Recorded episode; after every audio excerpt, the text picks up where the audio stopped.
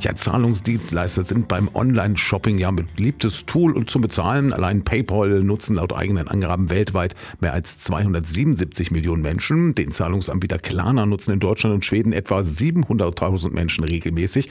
Logisch schließlich lässt sich der Kauf so einfach und vor allem auch schnell abwickeln.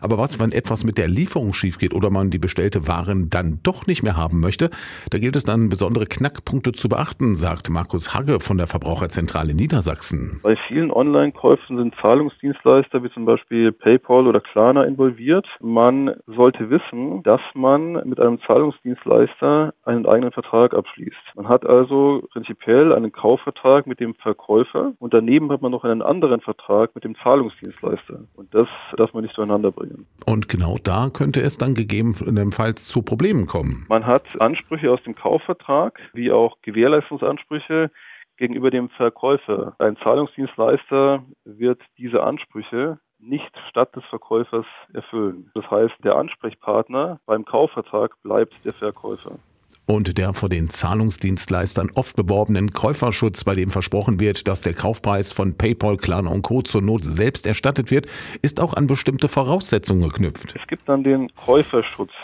den Zahlungsdienstleister anbieten. Dieser Käuferschutz ist aber an bestimmte Voraussetzungen geknüpft. So muss man sich als Käufer zunächst erfolglos an den Verkäufer gewendet haben und man muss auch einen Antrag auf Käuferschutz innerhalb einer bestimmten Frist stellen. Das heißt, nur wenn man die Voraussetzungen für den Käuferschutz erfüllt, nach den Bedingungen des Zahlungsdienstleisters, dann kann man ihn auch in Anspruch nehmen. Wenn die Voraussetzungen des Käuferschutzes vorliegen, dann kann es dazu führen, dass man dann tatsächlich von dem Zahlungsdienstleister Geld zurückerhält.